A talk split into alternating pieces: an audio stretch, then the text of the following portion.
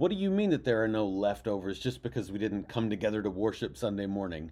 That everywhere that there is Bible study, everywhere that you do devotions, there are always leftovers.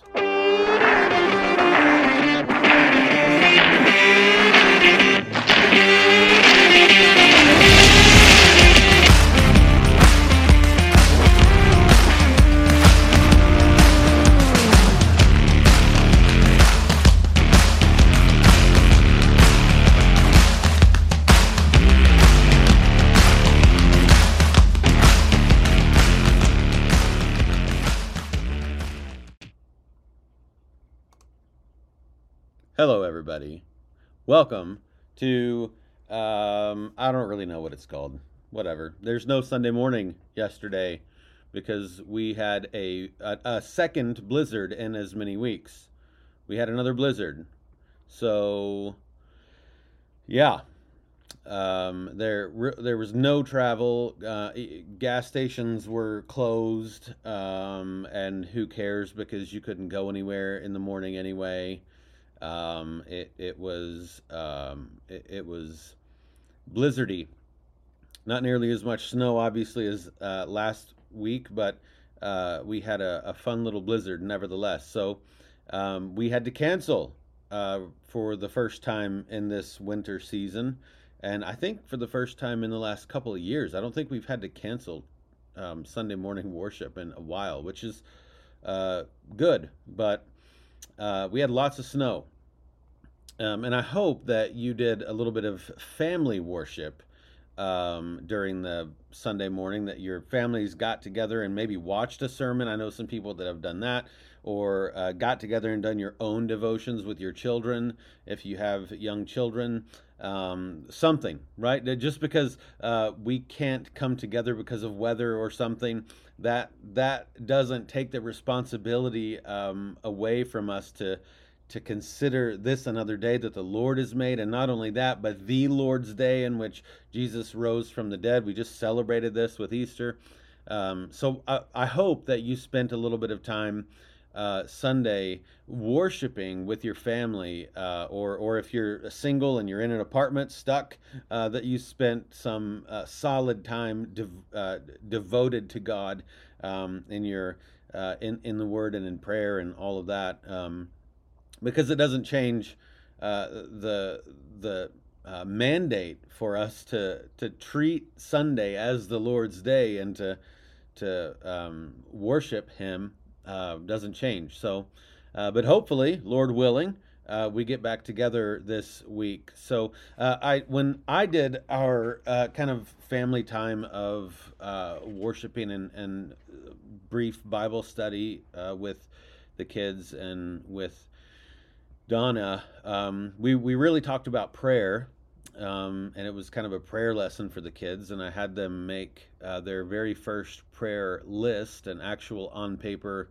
um, list for them to be praying for. We have two boys, so they're already praying for their future wives, which was pretty weird for Wyatt, but um, but I think he's gonna he'll grow into it. Um, but uh, so they had a, a list of uh, things that they are going to begin to pray about. But uh, Wyatt um, and and Dallas both. So part of prayer we know as seasoned believers. Any of you who've been uh, Christians for a while, you know that a huge part of prayer, frankly, hopefully more than our requests, part of uh, the uh, being made known to God, um, is our thanksgiving to Him, our worship of Him in prayer. And so we just took a moment, and I explained to them um, the the. Uh, I said, um, "Where wh- when we ask where have you seen God at work, which we do all the time at our church, it's a a, a normal thing that we ask and do. We're going to ask that at the business meeting next week, um, and um, we do at the beginning of every business meeting ask that question, and we do at the uh, elder meetings that we have, and um, it comes up a lot. So I asked the boys, "Where have you seen God at work um, in just this blizzard that was raging outside when we were when we were doing this?" And um, and they uh, said, uh, looked looked for a, minute, a moment and thought, and then um, and then said, mm, "God provided moisture," and and I said, "Yes." right? So even something that small is good for them to start thinking about that. And then I listed some other things that um, just kind of off the top of my head that I, I saw in the blizzard that we talked about briefly. Um, one of those things is that God is uh, powerful. Look at the the force of nature that is happening right now. God is a powerful God. He is all powerful. So I know that I can depend on Him. That I can be confident in His ability to do what I need to be done. And and uh, his ability and, and power to take care of uh, me, to take care of the, the church, to take care of our family, all of the things that come up in life, God is bigger than those things. And you can just look outside at a blizzard and tell that. Um, another thing is God answers prayer. This is the thing that, that the boys brought up, right? God answers prayer. The, this town and the people around, even people that aren't Christians, have been praying um, to a God they don't worship for a few years now, um, uh, in that that he would send moisture. We've been in a rough situation. Everyone who's listening to this and is from here knows this, right? Um, so these past couple of weeks have been really good for that, um, and and I think even in that um, answer to to prayer, uh, we see God showing grace even to those who are still in active rebellion against Him. Even to those who hate God, He still is showing grace by giving them the moisture that they need too. They're uh, ranchers and, and farmers who, who don't know Christ, who don't care about God, who have no relationship with Him, and yet they're going to benefit from God's gracious answer to the prayers of His saints by the um, the the thing that has happened, the moisture that has come.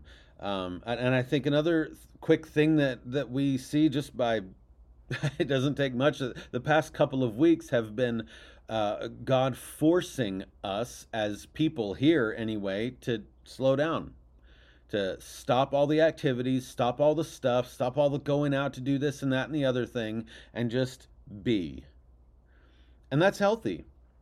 That's a good thing. And so there, there are a lot. There are many more things, but you can look at just anything and and begin to to think about all of the different ways that this is showing who God is and showing his character. So anyway, that's that's kind of what we did.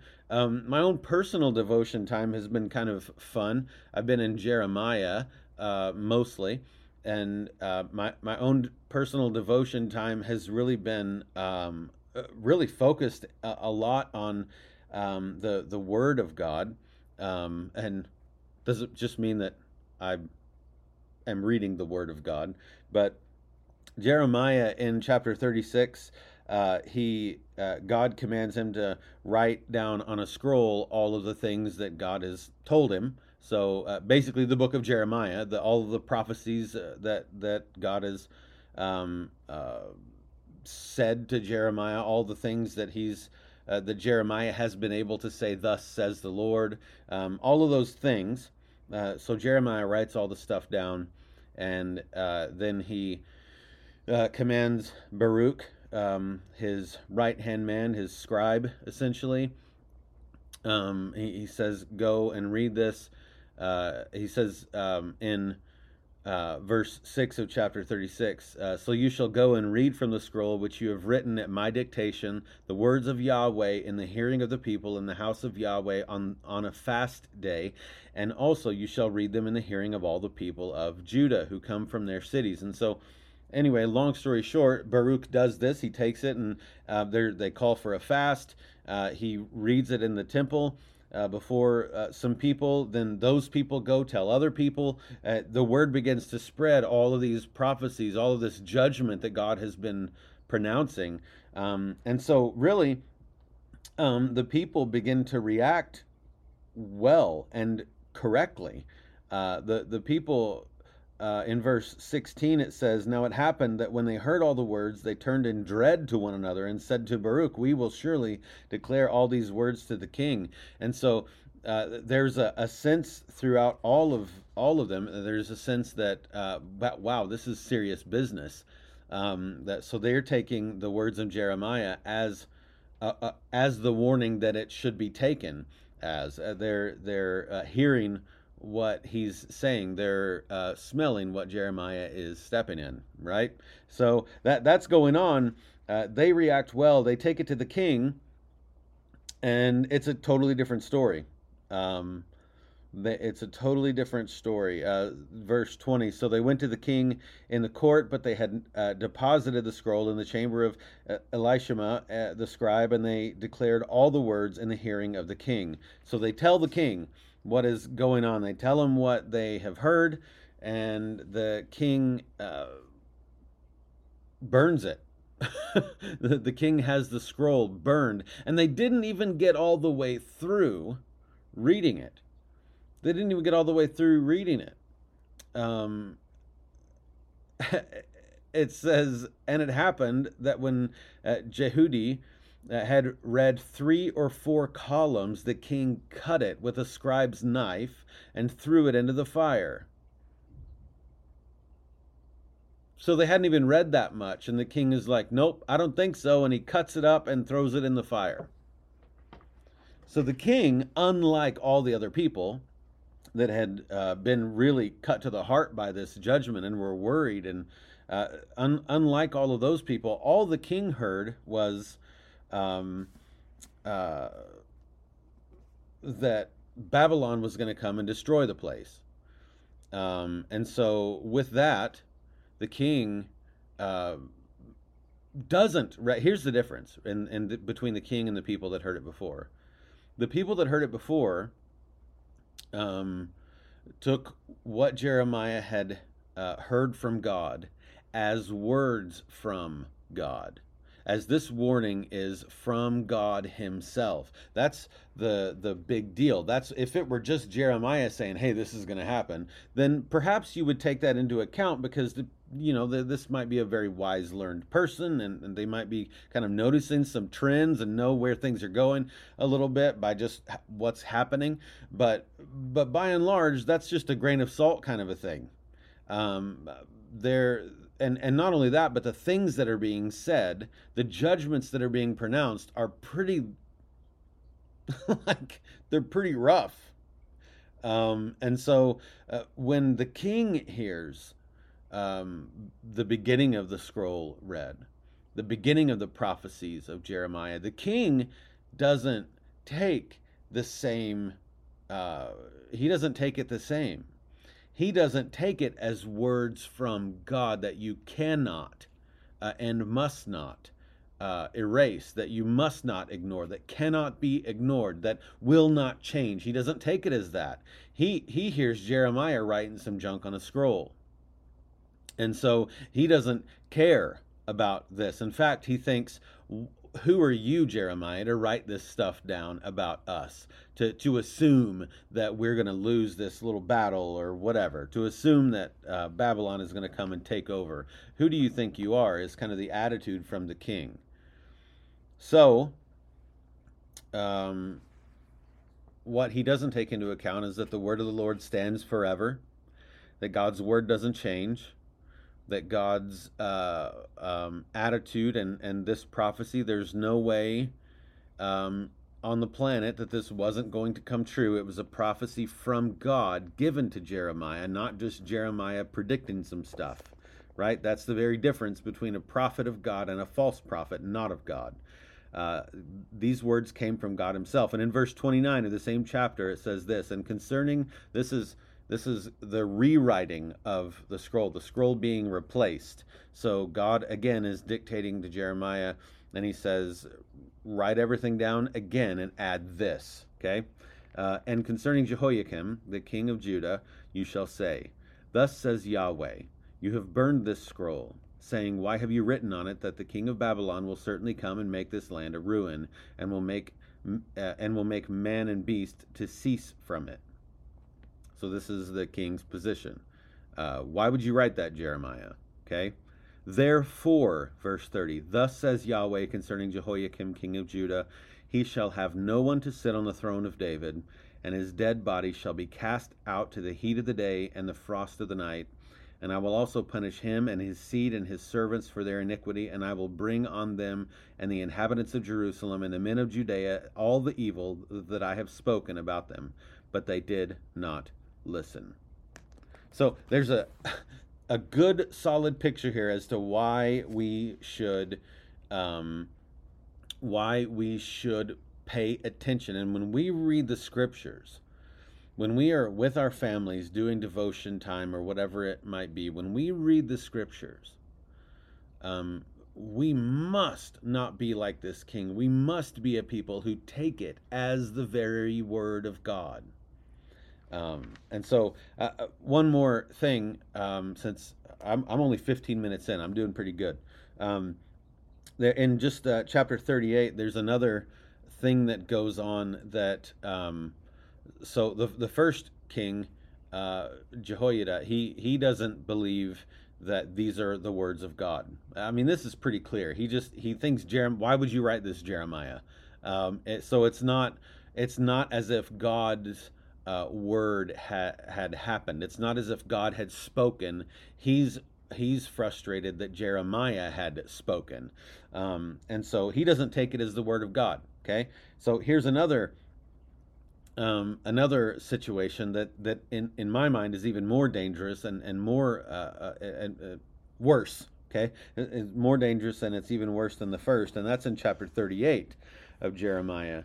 Um, and Jeremiah, uh, so King Zedekiah, okay, says in verse 14 Then King Zedekiah sent and had Jeremiah the prophet brought to him at the third entrance that is in the house of Yahweh. And the king said to Jeremiah, I'm going to ask you something. Do not hide anything from me. So he's asking for Jeremiah to tell him what's going to happen. He's asking for counsel from Jeremiah because he knows that Jeremiah speaks um, the truths of God he knows that Jeremiah, what Jeremiah says is from God. So this is not the same situation as before. Um, so I'm gonna I'm gonna ask you something. Do not hide anything from me. But Jeremiah said to Zedekiah, If I tell you, will you not certainly put me to death? Besides, if I give you counsel, you will not listen to me. so there are two things that Jeremiah says here. One, um, if I tell you what's going to happen, um, you're just going to kill me. Um, and two, if I tell you what's going to happen, you're not going to listen anyway. So there are two things that he says to the king. Now, um, listen, verse 16. But King Zedekiah swore to Jeremiah in secret, saying, As Yahweh lives, who made this life for us, surely I will not put you to death, nor will I give you over to the hand of these men who are seeking your life. So notice what he didn't commit to. Um, he he uh, will accept that Jeremiah is going to give him an answer from God. Um, he puts stock into it. He actually went and asked Jeremiah um, to, to tell him to tell him the answer to this, and Jeremiah has two problems with that. One, you're going to kill me, and two, you're not going to listen. And in verse 16, the king uh, said, "No, no, no, I'm not going to kill you." Uh, I promise. but but he says nothing about listening to it. There's there's no commitment, even though he understands who this is and what's being said. There's no commitment whatsoever to uh, listen and obey. Okay, there's no commitment to listen and obey. So what happens? Verse 17. Then Jeremiah said to Zedekiah, "Thus says Yahweh, God of hosts, the God of Israel." If you will indeed go out to the officers of the king of Babylon, and you will live.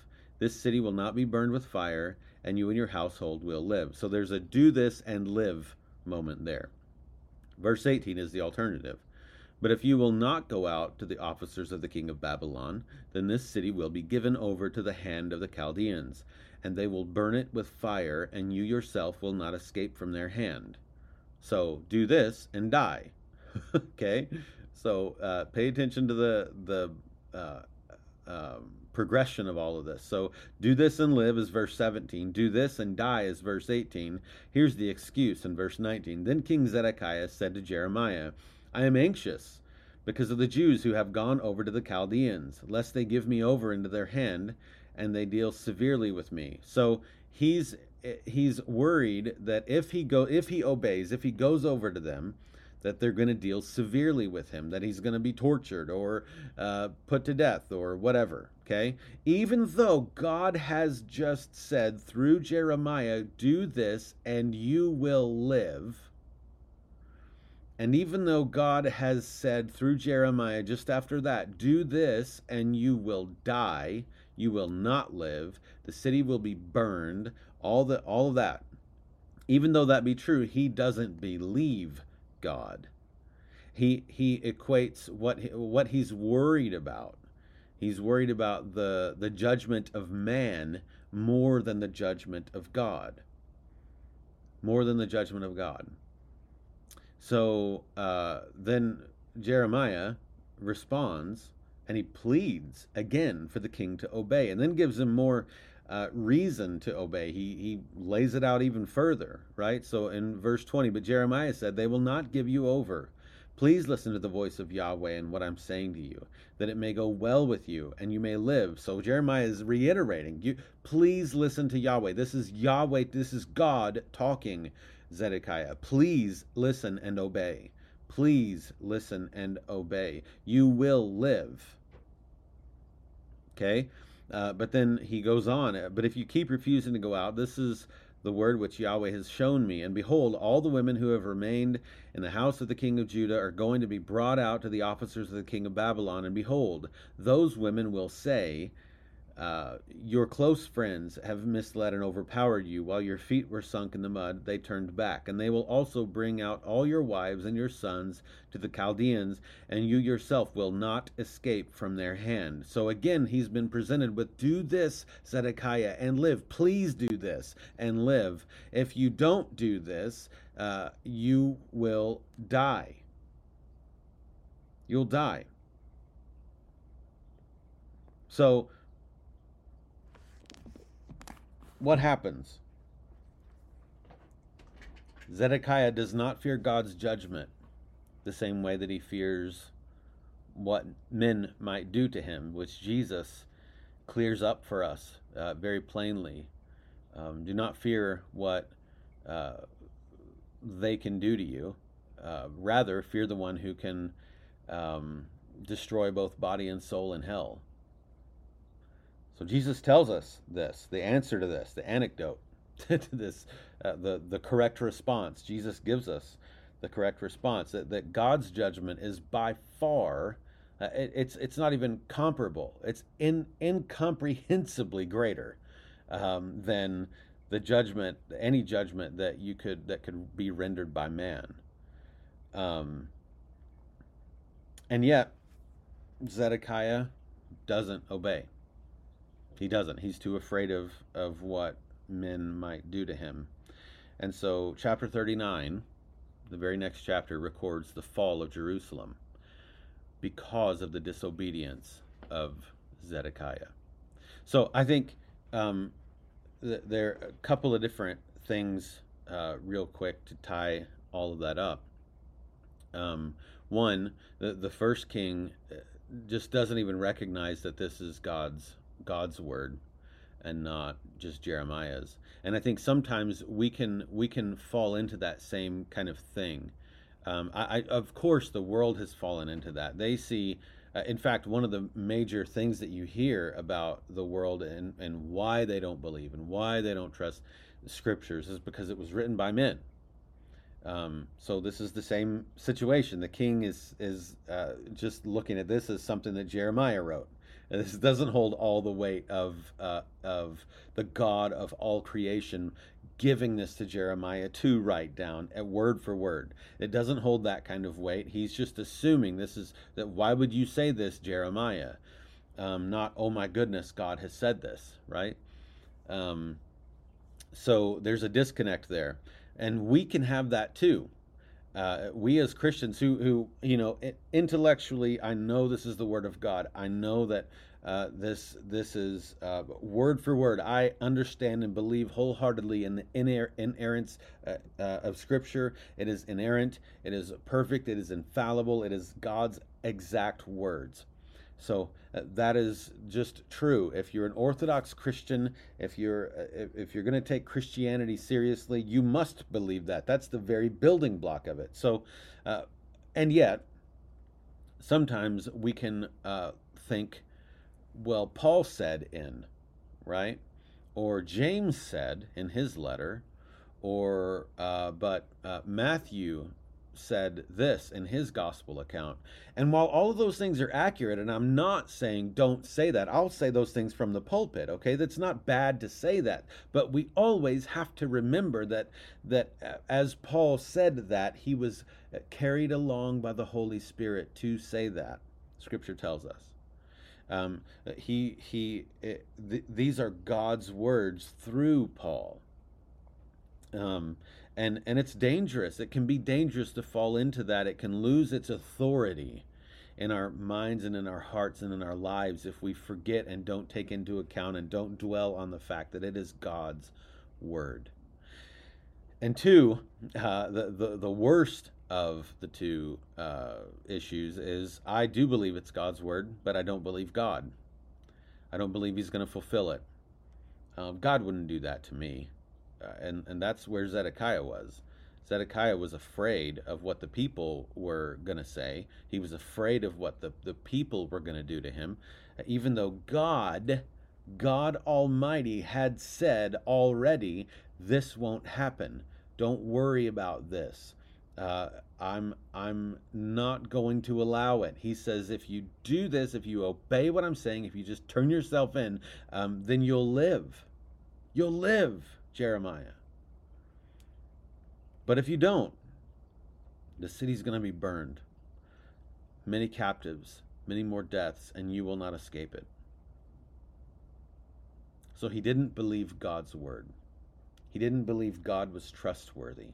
He didn't believe that God w- uh, would judge him in that way. And that's far more dangerous for us even than the first one. That that we as Christian it's actually the the default state of the unbeliever. They they might um, uh, I don't believe this is God's word, uh, but even if it is, they don't care they they fear man a whole lot more than they fear. They fear what uh, Twitter has to say a whole lot more. They fear what might be in the news a whole lot more. This is why you have celebrities who fake some sort of repentance uh, for PR purposes, not because they're truly sorry or broken for some sin that they committed. Um, so the world is like this. The world uh, hears God's words and literally doesn't give a rip. They do not care. Um, but this can happen to us too. How often do you and I read God's word? The very people who hold it as God's word will read God's word and we read commands. We read um, uh, um, commands to do things. We read commands to not do things. We uh, hear see the way of life that this person is describing. We see the the uh, kingdom citizenship and what that looks like that Jesus describes in the Sermon on the Mount. We read Paul's letters and see how Christians and churches are supposed to live and do life together. And yet we continue to disobey in so many of those areas. And so I I I think as I'm reading through Jeremiah, I'm actually going to finish it today. I'm I'm not in these chapters anymore. This was earlier in the week, but I just wanted to share that.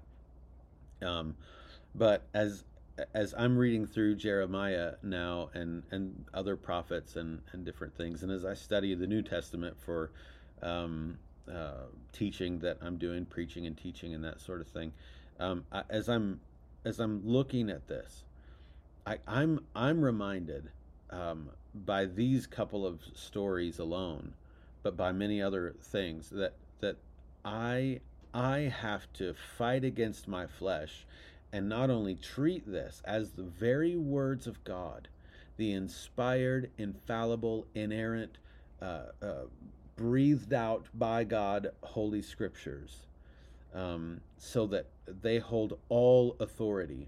They hold all authority in our life to tell us what to do and what we must not do. And so the question in my mind can never be, well, but this or well but that. That's the question that this guy had. That's what zedekiah did. He said but if i go out i'm afraid they're going to do this. There's no but if i go out i'm afraid they're going to do this. There's no room for that in the life of the christian. The christian must always say god's word says this and so i'm doing this. And so I pray for you and for me that we will all do that as we move forward this week and I, I assume get back to regular life, Lord willing. So I'll see you next time.